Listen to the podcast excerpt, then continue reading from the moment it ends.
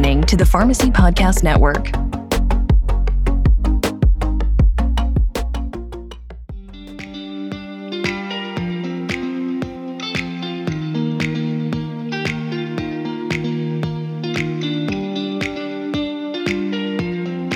Tony Guerra, very special person in my life. He is our veteran podcaster on the Pharmacy Podcast Network. And he always says, returning to the mothership or calling us the mothership podcast. And Tony, it is um, just wonderful to be with you right now and talking with you. And we don't catch up enough. So, welcome to the mothership. I appreciate it. I appreciate it. I uh, always think of you as the uh, Ravens head coach because uh, all the Ravens assistants go on to coach at other other uh, teams, and and you just are develop podcasters, and some stay and some go. But uh, I don't know. I've just just not ever been able to leave the nest. That's awesome. You don't you don't actually even need the nest anymore. You've done some amazing things with your with your own podcast focusing on residency, the pharmacy resident um, residency podcast. And sure. boy, residency is changing. And that's kind of what I wanted to get in with you today. I really wanted to dig in the state of the nation of residency, the state of the nation of our pharmacy industry, the fact that the reason why we haven't had enough content around that topic is because health system pharmacy is where we have the least amount of content in comparison to our our sweet spots, which are community pharmacy and specialty pharmacy, and even talking around technology. But residency to me has always been um, kind of a question mark because of how it's changing, um, and also how other sectors of pharmacy are digging deeper into the resident process in order to assure that it's the right place, the right career path for the pharmacist. Pharma um, MSL, uh, even artificial intelligent residencies for for pharmacists is yeah. is is exploding. So I want to give you the floor and just give our listeners updates on the state of the nation of of pharmacy residency. Um, well, unfortunately, the data to actually tell us what happened uh, will not be out till March uh, on match day. Uh, but I can tell you what happened last year and, and what we might see uh, this year. So what was kind of surprising about last year is that the number of people applying for residency went down by about 900. And that caused a tremendous increase in the percentage of applicants that were accepted. So after you got uh, the interview, acceptance rate was about 67% two years ago. And then last year was almost 77%. So you're almost four out of five. And I know that you had uh, sent me the notes where uh, they'd really tried to target 2020 as enough uh, residency placements for uh, everyone that wants one. But it's reasonable that that's going to actually happen by 2025. And I'll try to take you uh, through the journey here. So each of the next, including this year, each of these three years, we're going to lose about 500 pharmacy graduates. So this year, next year, and the year after that. But then the year after that, it's closer to 2,000 um, because of the enrollment. So interest in residency has gone down. We don't know why necessarily. Uh, we know that fewer are participating in the workforce, but we don't know if it was maybe that was a blip or maybe that's a trend, and we won't know that till March. But uh, right now, uh, many in community have felt that they were stuck. I think you also mentioned as well. Mm-hmm. And mm-hmm. the chances have never been better to move from community to a residency to a hospital position if somebody wants it. So it's just a, a really exciting time as things just get turned upside down uh, in pharmacy. And it really is, uh, if you want a residency, it's, there's a reasonable chance that you're going to be able to get one. You know, I think of the so called match process and how it seems to be uh, controlled and dictated um, around mid year and around the ASH or A, ASHP. And it makes sense, the leading organization for health system pharmacy. Mm-hmm. However, with the online world expanding, virtual expanding, how the pandemic taught us that um, that we can get a lot done um, via the the the Zoom call per se or virtual um, call. Do you see technology starting to implement some changes to the residency process and pulling it out of just being controlled by the standard, um, which is obviously ASHP, and nothing against AH- ASHP at all. I'm just thinking of the world of moving a little faster and also getting results back uh, quicker than um, kind of the anticipation that's created around the status quo. Yeah, no, you, have actually hit the nail on the head, um, which is that uh, especially the the leading uh, residencies, those that let's call them the Harvards of the residencies, or uh, you're in you're in Pennsylvania, so the Pitts and Penn States of residency, right? Or it would be Wharton, uh, the Wharton School over at Penn. Uh, but uh, what's happening is, is that because of the pandemic and everything went virtual, the site said, "Well, why don't we just do our own?" And that way it'll be smaller. The chaos won't be there. We'll actually get to know applicants quite a bit. And what happened was that once we went in person, that never stopped. So some programs didn't go, although my understanding is that ASHP had more programs than they've ever had. Um, that is possibly uh, because of growth, possibly because they're concerned they're not going to get residents uh, with the number going down. But the thing is, is that now uh, more than ever, you will have, besides ASHP, you will have an opportunity to actually talk to the program uh, in some way or another in one of those smaller groups. And that's because of the technology. Now, the big thing on the Reddit boards and social media is uh, many of the applicants are rejecting programs that are requiring in person. And that's mostly for those that would be out of state. So if you say we are doing in person only, uh, you are basically locking in a very regional group. Uh, and maybe people will fly there, but uh, my daughters and I just went to Arizona to visit my parents, and it's it was almost three or four hundred a person uh, to get there, and I've got three kids, so you know it's just you know to go to twelve residency sites is just uh, unreasonable. Uh, so I think you're going to see a contraction where uh, it's going to be very, very regional, even more so than it than it was before. Dr. Glaucomflecken, one of my most yeah, favorite yeah. social media guys. Um, he um, did an amazing, um, you know, uh, uh, take on residency and how uh, basically making fun of the system and how expensive it is for um, for our pharmacists and our physicians and our nurse practitioners that are spending hundreds of thousands of dollars to get themselves to where they are and now they have to spend an additional x number of plane tickets and um, you know processes to get to the where the um, where the um, you know interview takes place. And so you know bravo on on your insight. You've been talking about this for quite some time.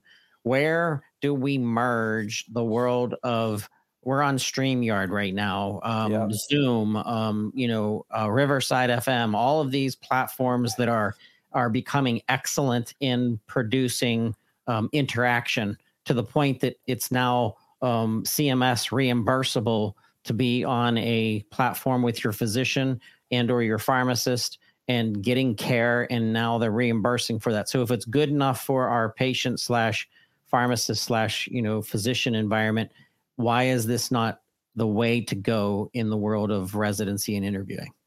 Well, eventually, I think, and this is way down the road, but eventually the resident wouldn't actually have to move there.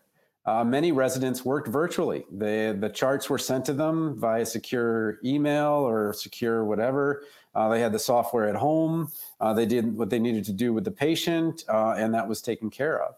So I think that the promise of pharmacy, let's go back to what the promise of pharmacy was 80s, 90s, whatever, is mm-hmm. that you're going to have a steady job that's going to allow you to be with your family, uh, that's going to provide that flexibility so you can go part time, still have a decent income, uh, and have a great quality of life. And I, and I have that now, but not with a traditional pharmacy role uh, in teaching at a community college. But uh, people are saying it's much less important for me to go into whatever role as it is that I want to spend time with my kids on the weekend and coaching them and, and being able to take them to their activities and, and those types of things.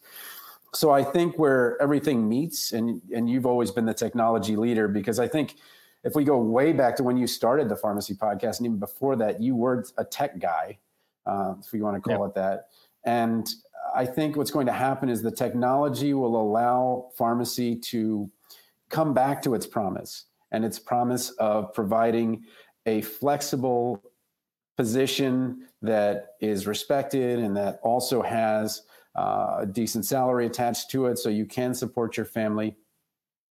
I think that's what the technology needs to do. And I think we we need to get away from this, oh, I'm going to be at a hospital for 80 hours a week, instead saying, okay, well, what of those activities do I actually need to go to the hospital for? Mm. You know, yes, maybe I'll do rounds, but you know, what could I have done from home? What could I do remotely? Uh, and what can I do remotely? I think during the pandemic, you were one of the groups that that was helping with APPEs, uh, making sure those were remote and the students could graduate. So I think that the next kind of piece is how do we make pharmacy uh, family friendly, uh, for lack of a better word, or work life balance friendly, uh, things like that.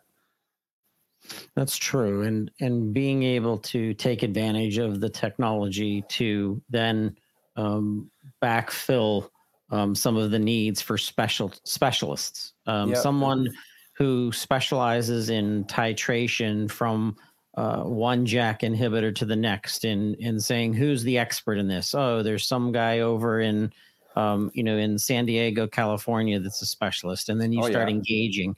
I think that that is um, part of the future of pharmacy, the part of the uh, future of accessing through through data.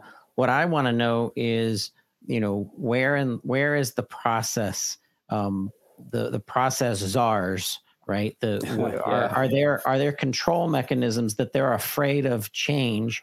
that they're not going to allow this to take place. And if that were the case, which I know it is, um, where where where do we comfort those control points of saying, hey, we can loosen this because of the way that virtual is changing medicine, uh, virtual interactions changing medicine. So therefore, the process of residency and the process of data gathering and sharing and collaboration that can also uh, change with with what we believe in uh, as the process of, of pharmacy residency? Well, let, us start with the the issue that we had maybe five years ago was that a residency was you know this very difficult thing to get. Uh, it was you mentioned in your email the supply demand issue uh, mm-hmm. that the supply of people that wanted the residency is much higher uh, than the, the than the you know number that are available. But now that's going to cross. And I, I know you're old enough to know the Ghostbusters never cross the streams. But what's going to happen is, is the number of students applying for residency will be lower than the number of residency spots available. I predict within three years, because that'll be when that huge drop comes. Uh, so, barring a catastrophic economic condition where uh, students are not getting jobs right out of school where they have to go to residency, uh, that's going to happen. It already happened in PGY2. So, just a reminder the PGY1 is that general uh, residency, and the PGY2 is more specialized. When the match was over, there were more spots for PGY2 than there were people that were re- that were still available. So there were more spots available than people that were trying to get them. Uh, and so that's going to happen to PGY1 in a couple of years here if the trend continues, if the trend continues. Um, so kind of back to your, your question about the, the technology and how all this is going to come together. And your show, the Pharmacy Podcast Network has done a great job of technology all across the board. I think it comes back down to um, what is it that we can do to increase the number of people that are going to be interested in pharmacy because uh, we're looking at about, I think, another 7% drop this year uh, in the number of applicants to pharmacy school. Uh, and that is continuing to happen because they're hearing from their parents who are working and they're hearing from the technicians and the technicians are working uh, that the conditions are very difficult and that the flexibility and that promise of having the job where they're caring for people having time to work with the people uh, is not there and when you reverse that trend, then I think the trend uh, of students coming in will, will reverse. But back to the residency thing, uh, I think that we do need those specialists, uh, but I'm excited that, that there will be a spot for everyone very soon. One of my favorite blogs that gives me some clarity and insight to so many different topics. If you're not reading TLDR pharmacy in your oh, environment, then shame on you. But uh, what an amazing blog! And I did have a, a portion in there where you know um, the, the TLDR he points out 143 accredited schools. Um, the number of full-time enrollments has increased on average by 2.7 percent annual since 1990, but growth appears to be leveling off in recent years. And then your updated information with what's going to be happening over the next five years kind of even changes that even a little bit more into focus. So the data acquired from that match statistic process shows us what's happening up into and past a little bit by the, the the pandemic. But some of the demographics that you just shared with us, Tony, I think starts to to show a little bit different picture in the in the future of residency for pharmacists. Yeah, what do you for sure? What do you think's going to be happening? And and I know you don't have a crystal ball, but um, you've really tracked this, in my opinion, more than anyone, based on your constant clarification and documentation through audio um, through the uh, pharmacy residency podcast. So, what do you, what do you think is going to take place now, um, two years into the future?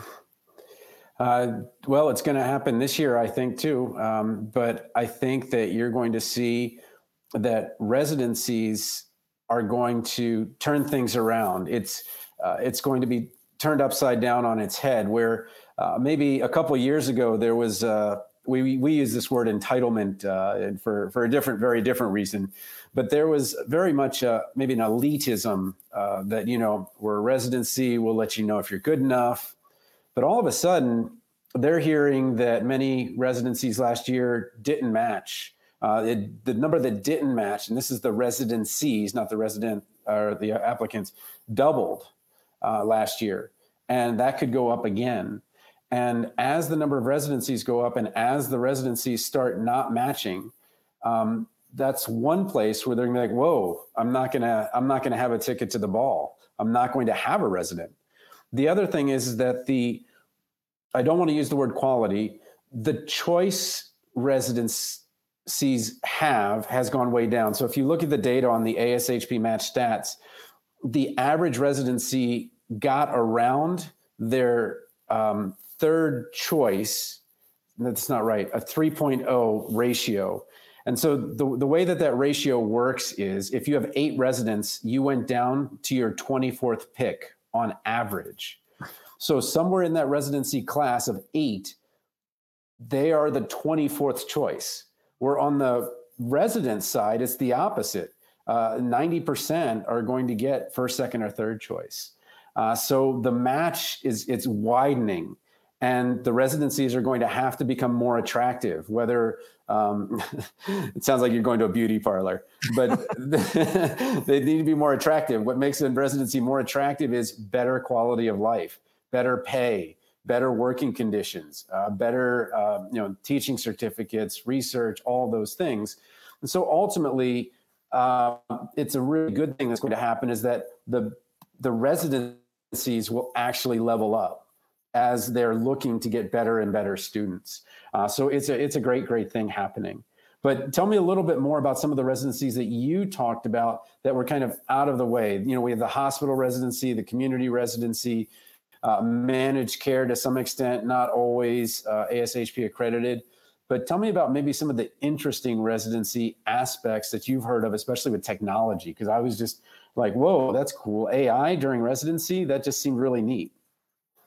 Yeah, so MIT has had a professional um, development residency um, in their technology and coding department that included artificial intelligence. And within that artificial intelligence, they actually had a participant that was a PharmD slash MBA.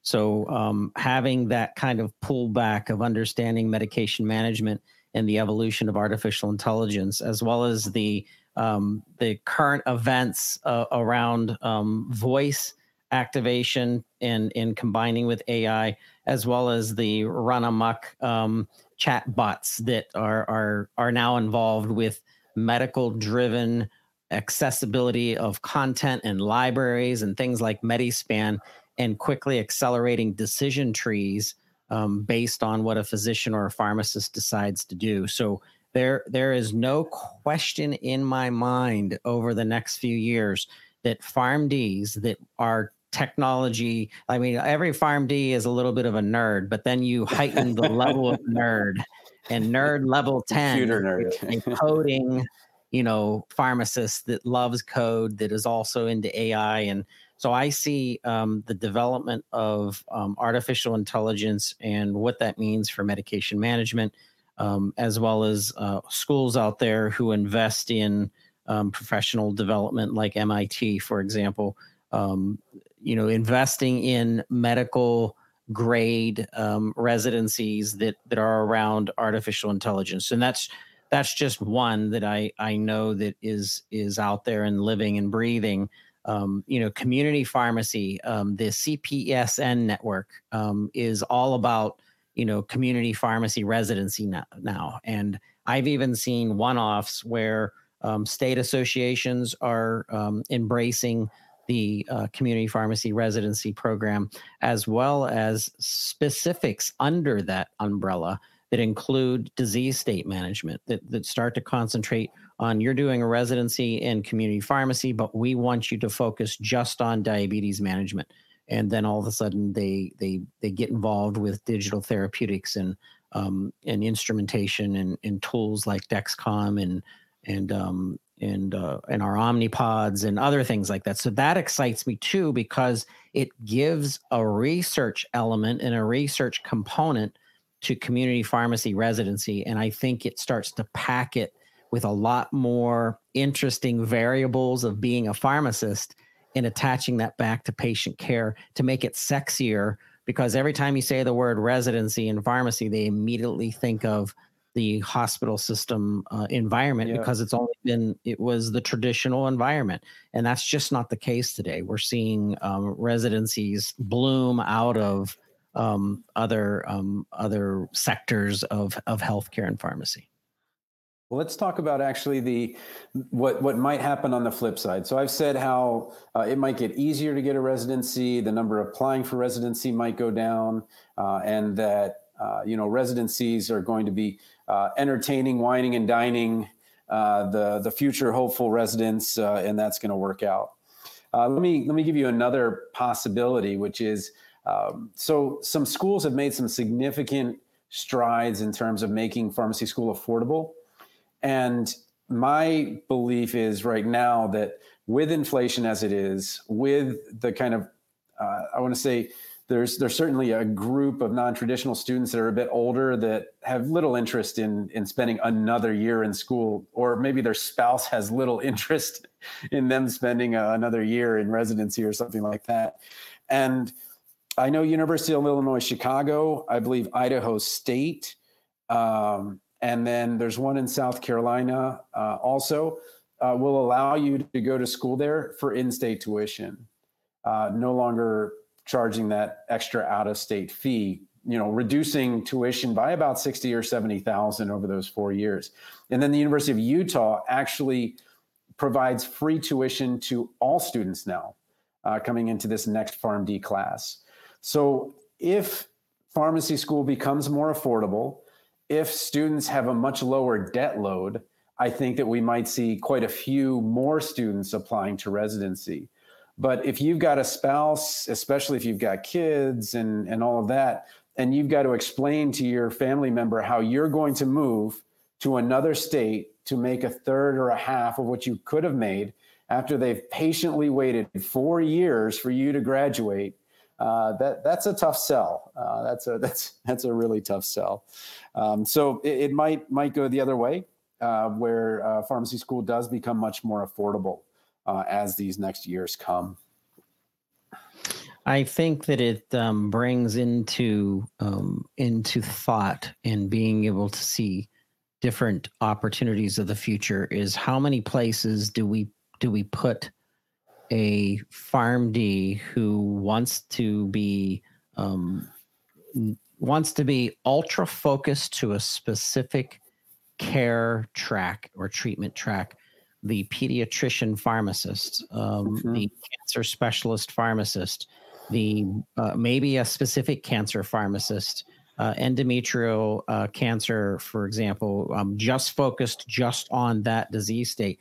Therein lies tracks of residency in the future if you really want to dig down into the specialties um, that open up opportunities that could be research driven and not necessarily premise and that you have to literally be at that location. Like we started out in, in talking at the very beginning of, of the interview that virtual has opened the doorway for so many other um, opportunities for our 300 and 500,000 active pharmacists in the in the country and how those positions will be gobbled up by other non they call it non-traditional pharmacist and I don't like that term because yeah. every pharmacist is a today is is transforming into what they're deeming non-traditional. So I I find residency just as attacked in its status quo uh, version as the rest of our entire industry, right down to how um, you know Kyle McCormick, Dr. McCormick doesn't even take insurance anymore at Blueberry Pharmacy, and he's telling the PBM to go pound salt. So um, everything has changed. Yeah, that's uh, that's that's the blessing of being a veterinarian uh, for the, those uh, uh that have pets, uh, where you just it's just cash, uh, and it's just makes it makes it so so much easier. Um, but you did, I did want to mention the the letter of intent, which is part of the residency yeah. process, and and uh, this is something I do with a lot of students, and and I think it's misunderstood. So in a traditional cover letter, when you're trying to write to a an employer and say, "Hey, this is why I think that we're a good fit," and and kind of put your own thing there past the CV. Uh, much like somebody might say, "Hey, you know, I'd like to be on the podcast," and, and they kind of give you a little bit of a letter.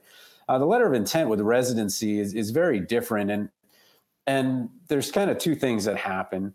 Either somebody just finds a letter of intent, fills in the blocks. I'm, ha- I'm I wanted to express my deep interest in blank, and I met the residents blank at ASHP, uh, and so on, and, and, it's very generic letter. But another uh, smaller group takes that time to really reflect on the last three years and how that program can get them to where they want to go. And those are the people that I work with at residency.teachable.com.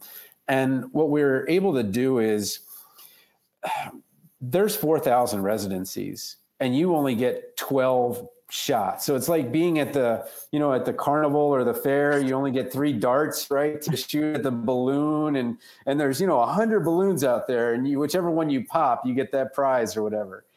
And you only get 12 shots. And I think that being mindful about that letter and reflecting on it is what allows you to to figure it out and and to write the letter over and over again to make mistakes. I know that when I started podcasting, my first podcast was uh, a little segment with Aaron, and then I think it was um, Pharmacy Future Leaders, mm-hmm. then Pharmacy Leaders podcast, and Pharmacy Residency podcast. And just as the uh, Pharmacy Podcast Network has grown and transformed. Uh, I've had my own little transformation within the, the podcast and who I serve. I think that it's important to figure out where you are, where you want to be. And the toughest thing, though, is to not be where your professors want you to be, to, to kind of say, okay, what's my niche? Because every one of your podcasters has a niche it's just that that's their their you know chunk of the world. So how did how do you develop? I always take over the podcast. How do you develop individual podcasters? Because you have done this with it. It's going to get close to a hundred soon, but certainly dozens of podcasters. How do you help someone develop their own? And I hate this word brand but how do you help them develop their own voice maybe mm-hmm. uh, within the podcast because uh, you as a mentor were just so instrumental in allowing me to to start with students to talk to them then to talk to the leaders and then to say you know the, the one thing that i really really think is misunderstood is residency. I like writing. You hate writing. Let's come together and i can help you do your writing. Because that's the one little little place i wanted to help people whether it's cv or, or letter of intent. Um, how how have you been that kind of uh, nurturing um, nurturing grand poobah podcaster uh, that helps uh, so many people in their defined space. Yeah, it's um my role is to is to stop trying to be someone else and just do your own thing. shout out to Dr. Jamie Wilkie, who um, oh yeah beat that up. You know, she's like, quit trying to be someone else. Be yourself. Um, find your niche in a niche in a niche, and um, and hammer it home because you, as an individual, have very specific ideas about a residency, about a sector of pharmacy, about drug development, um, residency in clinical trials. There is no such thing. Why not? Why aren't we developing a good clinical trial management um, uh, executives and people that lead um, the sensitivity around uh, cl- clinical trials? Why isn't that a residency?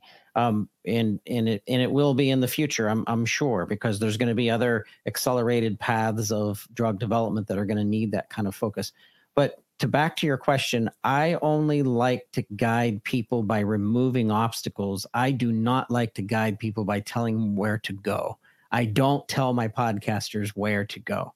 I say, here's the obstacle. Stop worrying about the way your voice sounds. We'll make sure your microphone, you know, gets improved or um, you know, stop overthinking the show notes. Please don't give me eight pages of show notes because you know, we, we can't we can't take them. Um, so it's all about removing the obstacles of what I've banged my head against the podcast tree um, and and trying to say to that individual, here's how how the network can remove the obstacle of of, of accelerating your listeners because we're going to get you to um, thousands of listeners in the time that it would have taken you five years or 10 years to get to that same level. That's one power of the network. And another is, like you said, building their voice, but echoing their voice. So I'm an amplifier. If someone told me you need an elevator statement, and I said, I have one word amplify, you know, that's what I do. I amplify.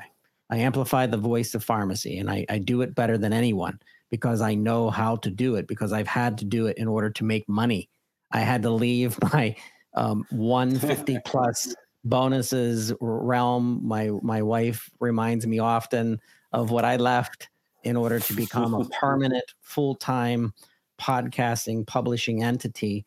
And in order to do that, I had to have enough revenue and enough worth to my client, to my customer, to my listener, to my podcasters, to my hosts in order to make it work and, and level up. And we're going in so many directions now with continuing education and uh, supplementing uh, journal articles and the poster, um, walking up to a poster and scanning the QR code and listening to the um, author's, um, you know, 11 or 10 minute um, uh, idea of why they have invested this time in this poster and where that's going. I mean, all of these things came from the very first CE podcast in the world uh, for for pharmacists, dedicated to pharmacists, came from the PPN because I said, why isn't continuing education in a podcast? And someone's like, no, that won't work. And I'm like, well, why won't it work? So I grab my Rubik's cube and I start twisting and twisting and twisting and you don't have to necessarily solve it all but you definitely have to come up with enough so that you can get the subject matter expert to come in and backfill and that's what we're doing. So it's um, podcasting is just in its beginning. We know that there are 161 million listeners just in the united states and these are people that keep coming back coming back. The world of pharmacy is changing so therefore my publication our publication has to follow suit. And um, I'm excited what we're, we're going to be doing in 2023 and the new show coming out called uh, This Week in Pharmacy, which you're going to have to be a guest on that. It's gonna it's gonna merge the uh, consumer listener with the uh, My Sweet Spot, which is the B2B uh, pharmacist okay. to pharmacist listener, and um, it's going to demystify pharmacy a little bit, but it's also going to be a I've been waiting for a public relations company to come along and say the only thing we do is public relations for pharmacists. And I'm like, well, I'm tired of waiting for that to happen. So I'm gonna I'm gonna do it myself. Well, they need you, that's for sure, or the schools do. So, yeah. oh, this is a school I just visited. Uh, just visited UConn uh, School okay. of Pharmacy. A shout out to Dr. Uh, Rick Crow, Rick Rick Crow, and um, you know their their team there is a reason why I went up there. Is my uh, my godson Jelani is their um, is one of their uh, defensive uh, linemen, and and he um, he's been doing a, an amazing job. And I got to meet um, um, their team. I got to go to the football banquet. Um, uh, I got to to meet up Jim, the one and only Coach Jim Mora uh, from you know Huskies, and and then I got to meet with a pharmacy school. So I was elated for that weekend. It was one of my uh, favorite weekends in the closing of of 2022, and um, now it's time to involve pharmacy schools in supplemental education information that comes from their cohort.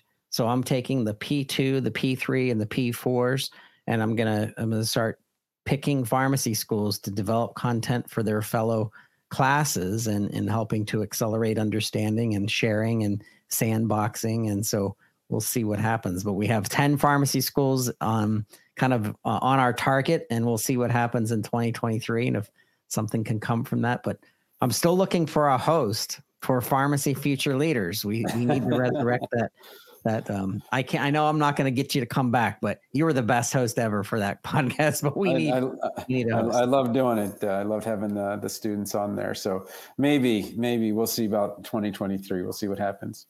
So yeah, you have uh, so much going on. I want to share with the listeners uh, an update for your um, your your personal world, uh, your amazing uh, triplets and and soccer stars and, and one of your yeah. daughters is now a marathon runner, um, winning her her father's heart. Oh, uh, five K runner, but but yes, yes, she is.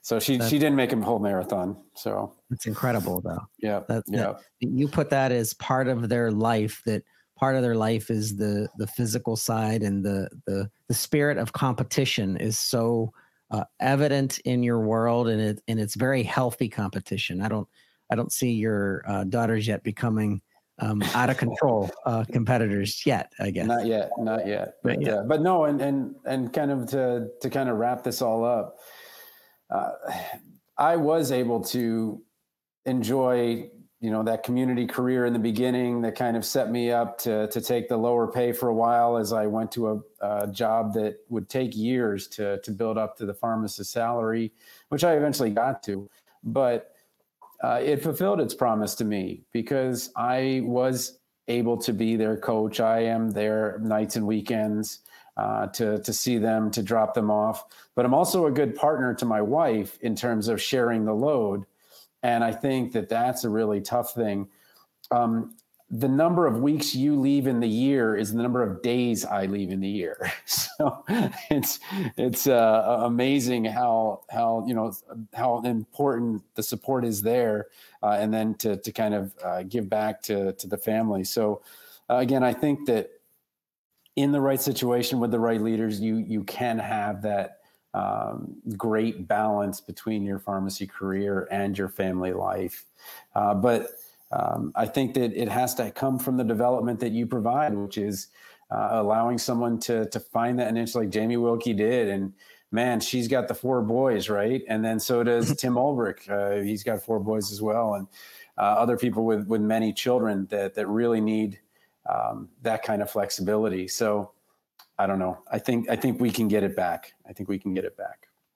And um, and even developing um, supportive entrepreneurial ventures with your spouse that has nothing to do with pharmacy, I have to give a shout out to the very first virtual conference in pharmacy ever was by Dr. Blair Thielemier. Yeah. her amazing um, rush into the market that was needed so badly when she started. Everybody thought she was nuts. And then all of a sudden the pandemic hit and she had been four years into it and then everybody's like, "Wow, you know, Dr. Thielemier really knew what was going on, and she was a visionary." And and now she's supporting a family-owned business in the world of harvesting eggs and having a chicken farm. yeah, and, I I, and she's a champion. Like I just yeah. like that's a and that's a reinvention of their family and of their of their aspirations. But then being able to share everything and kind of tie it back to um, healthier living. And I, I think that, that that's a testimony of not giving up and, and continuing to work. Awesome. Well, I thank you. Um, we have to have you back more often than once every three or four years, and, and being able to get your mind share about um, about the the what is pharmacy and what's happening in pharmacy and how residency plays a part in this. So if something um, takes place over the ne- next two years, that we can go back to this recording and say, "See, Uh, Dr. you. Guerra told you so. told you so. Told you so. Told you so. But um, I appreciate you and your support of not only the network but of our of our industry. And your heart is in this, and in it in it coming from someone that really believes in the evolution of of our pharmacists. Um, that means a lot to me because I am your hero. I mean, you are my hero, and I am your fan, and as I am uh, pharmacists that are out there. So if you're listening and you want to get in touch with um, with Dr. Tony Guerra, um, what's the best email to to send you a message to? Tony the pharmacist at gmail.com. That'll be in the show notes. Thank you. We thank you so much for um, for listening and everything that you're doing. And um, with that, we'll see you next time.